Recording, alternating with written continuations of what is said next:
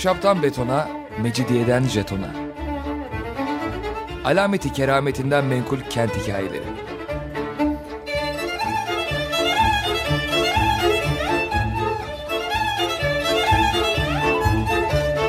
Hazırlayan ve sunan Pınar Erkan.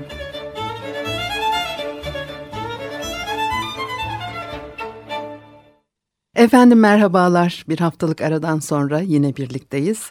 94.9 frekanslı açık radyoda ahşaptan betona, mecidiyeden jetona. Tam şu anda başlamış bulunmakta. Anlatıcınız ben Pınar Erkan. Elektronik posta adresim pinarerkan.yahoo.co.uk Bakalım bugün programımızda neler var. Ee, eski bir gazeteci yazarın İstanbul'la ilgili yazdıkları görüşlerini aktarmak istiyorum size. Nihat Sami Banarlı sadece gazeteci yazar değildi. Darülfünun Edebiyat Fakültesi mezunu. Kabataş Erkek Lisesi, Galatasaray Lisesi, Şişli Terakki gibi okullarda, e, yüksek öğretmen okulunda edebiyat dersleri vermiş. Başka görevleri de var. Hepsini sıralamaya gerek yok. 1907 yılında doğmuş, 1974'te Hakk'ın rahmetine kavuşmuş. İstanbul üzerine çok sayıda gazete yazısı var. Sonra bunlar bir kitapta toplanmış. Cumhuriyet döneminde birçok böyle edebiyatçı, öğretmen, gazeteci, hem tarihçi hem yazar olarak ün yapmış isimler var. Çağdaşları Yahya Kemal, Ahmet Haşim, Abdülhak Şinasi Hisar, Ahmet Hamdi Tanpınar gibi e, mimarlıkla da yakından ilgilenmiştir. E, bu isimlere yaklaşamaz o ayrı konu. Aslında onun ilgisi İstanbul üzerineydi. Gürhan Tümer Hoca aktarıyor İstanbul ve mimarisiyle ilgili görüşlerini, eleştirilerini, e, yakınmalarını, düşüncelerini çeşitli yazılarda dile getirmiştir. E, günümüzde de böyle isimler var. Bugüne ait bir atmosfer de var. 1950'lerle 1970'ler arasında yayınlanmış yazıları üzerinden e, o dönemin ünlü yazarları neler söylüyormuş. Belki günümüzle ilgili de bir şeyler e, düşündürtür bize. Mimarlığı e, çok önemsiyor e, Banarlı. Ahmet Haşim mimari eserler fazla çirkinliğe, fazla garabete dayanıklı değildir. Gülünç bir resme bakmamak, kötü bir şiiri, berbat bir musikiyi dinlememek suretiyle bunların zararlı tesirlerinden ruhunuzu koruyabilirsiniz. Fakat fena mimarın eserinden sakınmak kolay değildir. Kötü bir zevk, aciz bir muhayyile yol ortasına dikilmiş. Taştan bir şekle girince bütün şehrin manevi sıhhatini nesillerce bozabilir diyordu. Haşim'in ne kadar doğru söylediğini son 40 yılın yapıları bize bütün acılığıyla gösterdi diyor 1986 yılında geçmişe dönük bu yazılarından.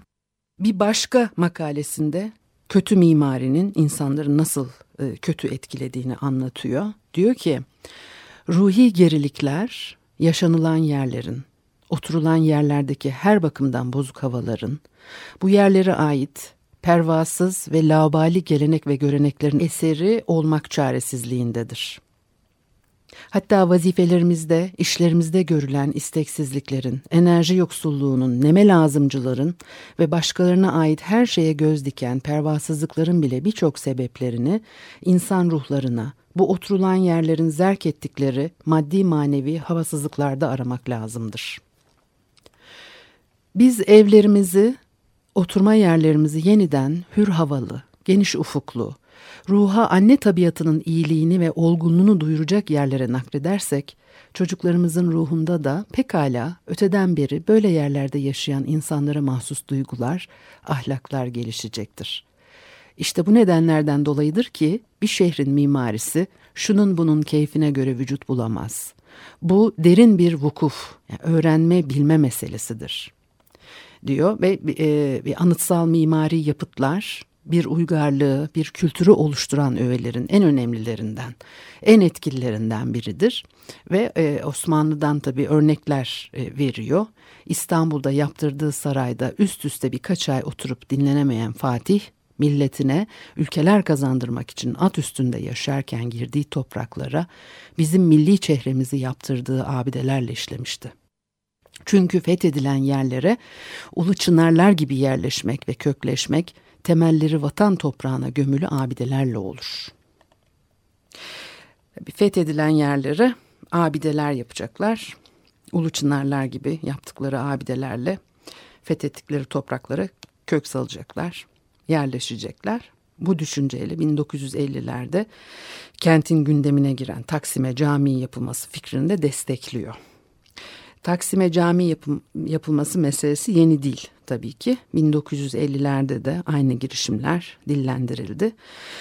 E, bu konuda Banarlı şunları söylüyor.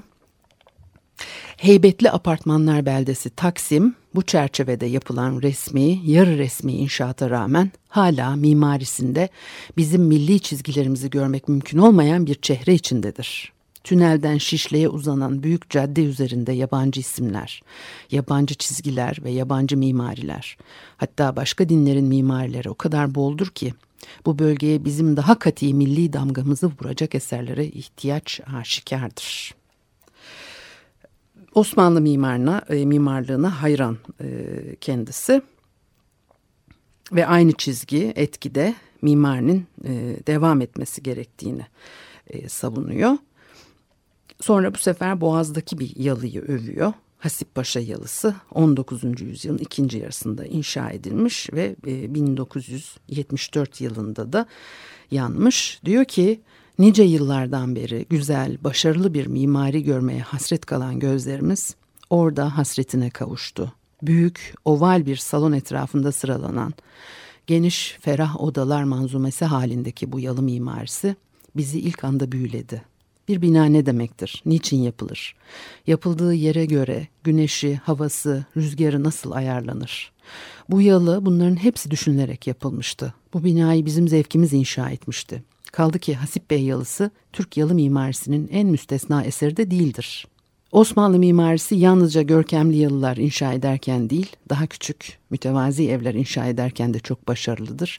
Bizim eski küçük ahşap evlerimiz taş, tuğla, çimento soğukluğundan azade oldukları için bir kuş yuvası kadar sıcak, samimi aşiyanlardır. E, Nihat Sami Banarlı'ya göre Osmanlı mimarisinin bir özelliği de şeffaflık. Fakat bu elbette kullanılan malzemeden daha bir somutlamak gerekirse camın bol bol kullanılmasından kaynaklanan bir saydamlık. Örneğin e, bir e, kristal saray ya da bir cam evi e, saydamlığı değil. Burada sözü edilen saydamlık tek bir binanın kendi sınırları içindeki saydamlığından çok kentin silüetini oluşturan çeşitli büyük ölçüdeki kitlelerin aralarındaki boşluklardan kaynaklanan, kaynaklanan bir saydamlık. Türkiye'deki Türk mimarisinin büyük zaferi Süleymaniye gibi en ihtişamlı eserlerin bile ufukları kapatmayan abideler olmasıdır. Birer dağ silsilesi gibi birbirinin üzerinde yükselen kubbelerdeki yuvarlak ve merkezi yükseliş ve minare aralarındaki gök boşlukları onların iki yanından sema ufkunun görünmesini sağlar. Bu muazzam abideler adeta şeffaf binalarmış gibi ne kadar yükselseler ufukları kapatmazlar. Ve Boğaz sahillerinde kurduğumuz her köşk ince, her saray mütevazi, her minare narindir. Her kubbe adeta şeffaf bir varlıkmış gibi boğazın tabi güzelliğini gizlemez. Bir müzik arası verelim, ondan sonra devam edelim.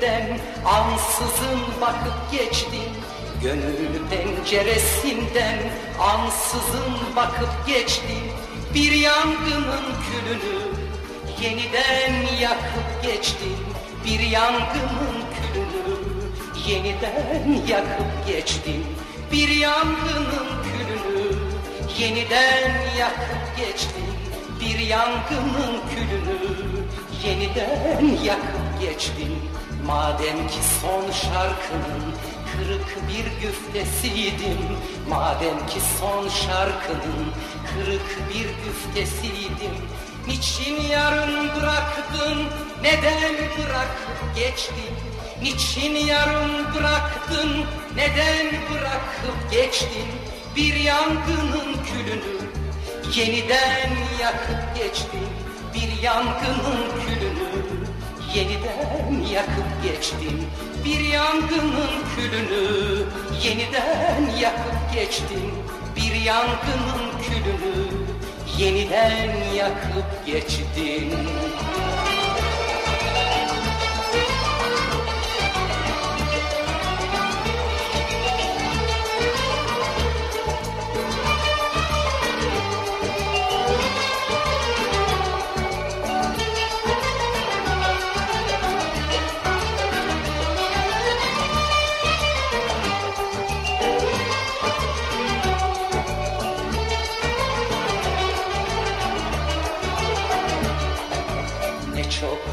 sevmiştim seni.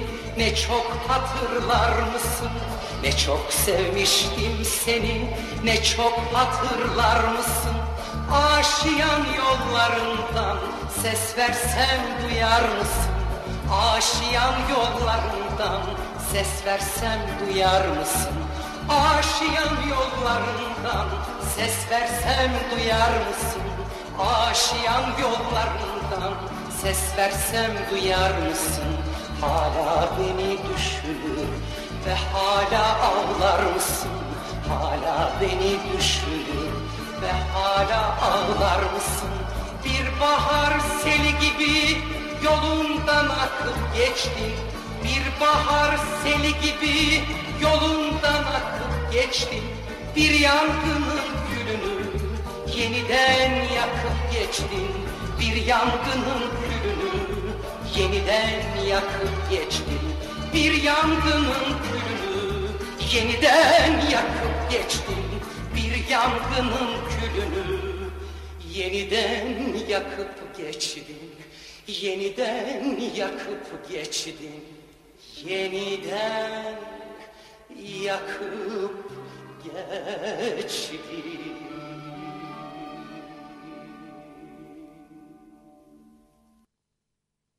Efendim Açık Radyo'da Ahşaptan Betona, Mecidiyeden Jeton'a devam ediyor. Haliyle Pınar Erkan'ı dinlemektesiniz. Ee, Banarlı'nın, e, Nihat Sami Banarlı'nın e, gazete yazılarından İstanbul'la ilgili ifade ettiği e, görüşlerini, düşüncelerini 1950 ile 1974 yıllar arasında e, kaleme alınmış. Geçmiş dönemlerle günümüz arasında hiçbir bağ kopukluğu yok. Sürekli bir e, e, olaylar silsilesi, bir devamlılık söz konusu. Burada bunu tabii aslında paylaşmak istiyorum sizlerle. 1950 ile 1960 yılları arasında e, dönemin başbakanı liderliğinde İstanbul'da e, büyük imar faaliyetlerine girişildi. İstanbul'u modernleştireceklerdi. Modernlik büyük geniş yollar yapmak demekti. Menderes'in o dönemdeki uygulamalarını e, hiç onaylamayan e, Doğan Kuban İstanbul Ansiklopedisine yazdığı Menderes İstanbul, Menderes ve İstanbul e, başlıklı yazısında o uygulamalardan şöyle söz ediyor. Büyük yol ve meydanların açılması için Menderes döneminde istimlak edilip yıkılan bina sayısı 72.892'ye ulaşmıştır. 72.892 bina yıkılmış.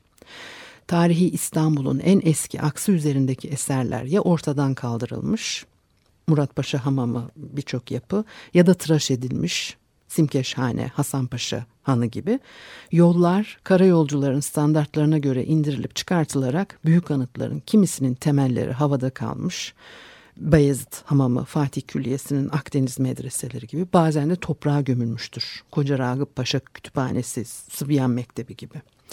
Bu tür yaklaşımlar e, o dönemde ne ilkti ne de son olmuştur.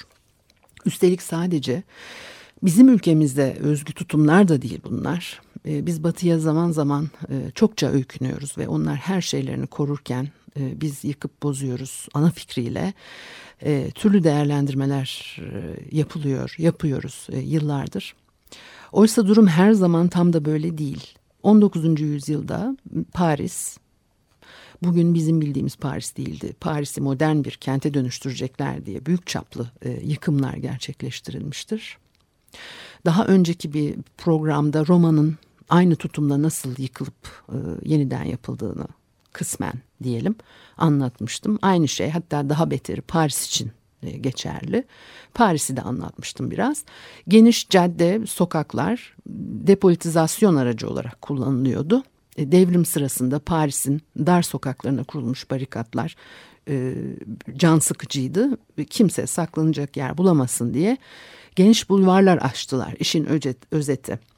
E, kentlere müdahale e, veya şehir planlamaları sadece kenti, e, binaları, yapıları, yolları planlamaz.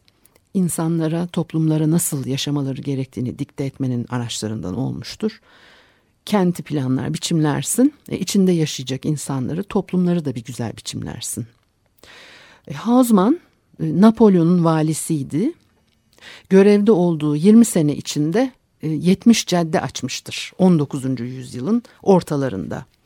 E, Hausmann'ın e, bu caddeleri sözünü ettiğim askeri nedenlerle açtığı vurgulanır yıllardır yapılan çalışmalarda. Genel bir kabuldür bu. Öte yanda bu yıkım yol açma çalışmalarının ardındaki iki temel hedefin ulaşımı rahatlatmak ve yeni yapılaşmalar için yer açmak olduğu da ifade bulur. Askeri nedenlerin e, ikincil bir önemi varmış.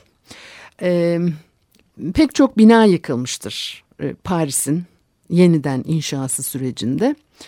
Yeniden planlanan e, doku içinde sivrilmeyen, e, öngörülene uyum içinde olduğuna kanaat getirilenler yıkılmadı. E, dönemin mimarları e, Hausmann'la işbirliği yapmayı reddettiler büyük oranda yıkıma ortak olmak istemediler. Yine o döneme ait gerçeklerden biri de bu.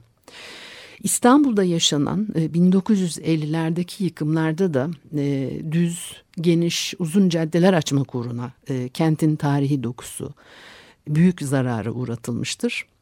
Banarlı az önce aktardığım yazılarından anlaşıldığı üzere Osmanlı mimarisi ürünlerinin büyük hayranı fethedilen topraklara o geleneksel üsluptaki abidelerle çınar gibi çakılacaklar ve de kök salacaklardı. Fakat e, 1950'lerdeki yıkımlara hiç mi hiç karşı çıkmamış, tam tersine desteklemiş. Bu hedef için Laleli Caddesi'ndeki Beyazıt Hamamı'nın bile feda edilmesi muhtemeldir. Vaktiyle halk için kurulan bu eseri yine halk için feda etmek gönül burkan bir hadise olsa dahi mümkün görülebilir diyor. Menderes'in e, İstanbul'da 1950'lerin ikinci yarısında başlattığı 4-5 yıl e, sürdürdüğü imar çalışmalarının e, bu süreç içindeki e, yıkımların e, Banarlı tarafından en övgüye değer yönü bu yıkımların sonucunda Süleymaniye gibi anıtsal Osmanlı yapılarının çevrelerinin temizlenip e, genişletilmesi. Böylece o yapıların e, çok uzak e, perspektiflerden algılanması, e, görünmesi bunu sağlamak. Yazar e, yani bu temayı o kadar e, önemsiyor ki birçok makalesinde e, yer veriyor. Diyor ki mesela öyle anlaşılıyor ki Yeni plan bizim bir zamanlar mimari sanatında ne yüce abideler kurmuş bir medeniyetin çocukları olduğumuzu, bu abidelerin her yanını açarak bütün dünyaya arz etmek gibi göz gönül dolduran bir hedefe ulaşacaktır. Pek yakında mesela Süleymaniye Camii'ni 70 metre genişliğinde azim yani büyük bir caddenin ortasında bütün milli ve tarihi haşmetiyle yükselir görmek müjdesinin sevinci içindeyiz. Biz araştırmış ve öğrenmiştik ki atalarımız nerede üstün değerli bir mimari abide, bir cami, bir medrese yaptırmışlarsa bu abideleri geniş meydanlar ortasında yaptırmışlardı diyor. Ee, böyle bir şey yok elbette. Ee, Osmanlı mimarisi azim caddeler, geniş meydanlar mimarlığı falan değildi. Ee, Osmanlı'dan kalma anıtsal yapılar bir Süleymaniye Camii, bir Süleymaniye Külliyesi var e, tabii. E, fakat e, söz gelişi e, Vatikan'daki San Pietro Katedrali'nin önünde olduğu gibi anıtsal bir Süleymaniye Meydanı ya da Paris Concord Meydanı'ndaki işte dikili taşı e, Tol Meydanı'ndaki e, Zafer Takı'na bağlanan Şanzelize gibi bir Süleymaniye bulvarı yok. E, Osmanlılar Banarlı'nın e, ileri sürdüğü gibi anıt binalarını, görkemli camilerini, külliyelerini, görkemli kent meydanlarıyla, görkemli caddelerle birlikte onlarla ilişki kuracak bir biçimde tasarlayıp inşa etmediler. Dolayısıyla onları yeni açılacak geniş meydanların ortasında bırakmak e, o binaların çevreleriyle olan mekansal ilişkilerini bozacak. E, Osmanlı'nın kurduğu ve Banarlı'nın o kadar beğendiği, o kadar övdüğü bina çevre bağlantısının özgürlüğünü zedeleyecek. Tabii burada ciddi bir kafa karışıklığı var. E, bilgi noksanlığı diyebilir miyiz? Ve tabii bu isimler e, o dönem içinde işte etkiliydi. Yani e, politik görüşleri, eğilimleri ne olursa olsun e, toplum üzerinde etkili insanlardı bunlar. E, Osmanlı mimarisini Cihangirlik e, mimarisi Osmanlı'dan kalan anıtsal yapıları ışık binalar olarak niteleyen e, eski yalılara küçük ahşap evlere e, büyük bir sevecenlikle yaklaşan bir tavır görüyoruz Nihat e, Sami e, Banarlı'da. Yeni binaları da özellikle de apartmanları hiç e, sevmiyor. Duvar binalar, nizamsız binalar, ticaret apartmanları, kolay binalar, haksız binalar, sabun kalıbı binalar, menfaat abideleri, bugün hala kullanılan beton yığınları gibi deyimlerle e, aşağılıyor bu yapıları. E, kuşkusuz büsbütün de haksız olmayarak e, acımasızca eleştirir. Eleştirmekten öte yerden yere e, vurur. Taksim'den Fındıklı sahillerine inen bir cadde üzerinde durmaksızın yapılan acayip binalar bazen hayretle, bazen hüzünle, bazen dehşetle seyrediyorum. Bu binaların hemen hiçbirisinde ne şekil, ne mana, ne de sanat var. Ekserisi ticaret için yani yapılıp satılmak veya kiraya verilmek için kurulan bu binalar içlerine girecek bedbahtları diri diri mezara sokmak vazifesi gören bir biçimde yapılmıştır. Ancak dükkan yapılacak kadar dar arsalar üzerine bazen 4, 5, 7 katlı apartmanlar kuruluyor. Küçücük odalar halindeki iç alemleri, saçaksız sabun kalıbı gibi kesilmiş dış manzaralarıyla bu apartmanlar insana sadece zevksizliğin ızdırabını vermekle kalmıyor. Aynı zamanda darlığın, havasızlığın, rutubetin, yersizliğin, hafakan boğmasının cehennem azabını tattırıyor. Eski abidelerimiz maddi manevi çehreleriyle güneş gibi ışıldıyor. Fakat yeni yapılan binaların hepsinden memnun değiliz. Bazılarından iğreniyoruz. Apartmanlardan söz ediyorum. Yan yana üst üste, duvar duvara, kapı kapıya vererek içindekilerin yalnız vücutlarını değil, ruhlarını da en dar, en sıkıcı, en rahatsız edici bir beton kalıplı bir cemiyet yığınlanması içinde hapseden yeni medeni binalardan. Tabii e, gece kondular 1950'lerden sonra özellikle büyük sorun haline gelmişti. Şimdi tabii son yıllarda artık e, onlar da sorun olmaktan çıktı. Çünkü şehrin e, farklı alanlarında gece kondu mahallelerinin kentsel dönüşüme dahil edilerek üstelik de orada yaşayan nüfus, halk bu insanların e, tapuları bile hani kaçak yapılaşma olmasına rağmen ellerine verilmesine rağmen tabii e, o kentsel dönüşüm süreci içerisinde yerinden edilme durumu ortaya çıkıyor. E, e, büyük kitleler halinde yaşadıkları mahalleleri terk etmek zorunda kalıyorlar. Üstelik de o e, son derece başarısız olan Sul, Sulu Kule örneğinden e, öteye e, bugün Pendik, e, Kartal, e, Fikirtepe'deki tabii örnekler e, yerinden edilme ve bu burada yaşayan halkın e, e, hayat standartları, gelenekleri, alışkanlıkları içerisinde yaşamaları, yaşamaya devam etmeleri mümkün olmayan bir yapılandırılmış çevre tabii oluşturuluyor buralarda.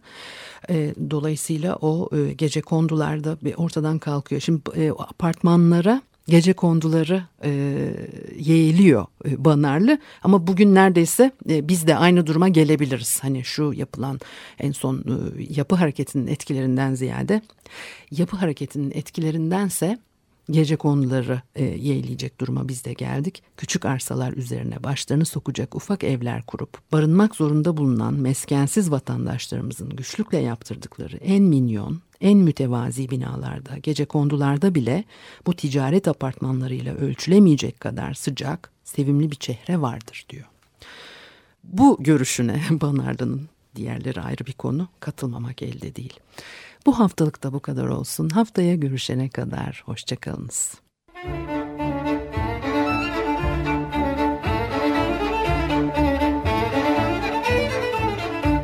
Ahşaptan betona, mecidiyeden jetona. Alameti kerametinden menkul kent hikayeleri.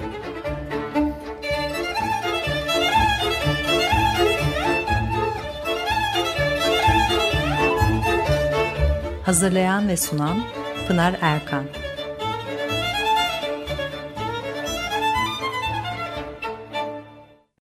Açık Radyo program destekçisi olun. Bir veya daha fazla programa destek olmak için 212 alan koduyla 343 41 41.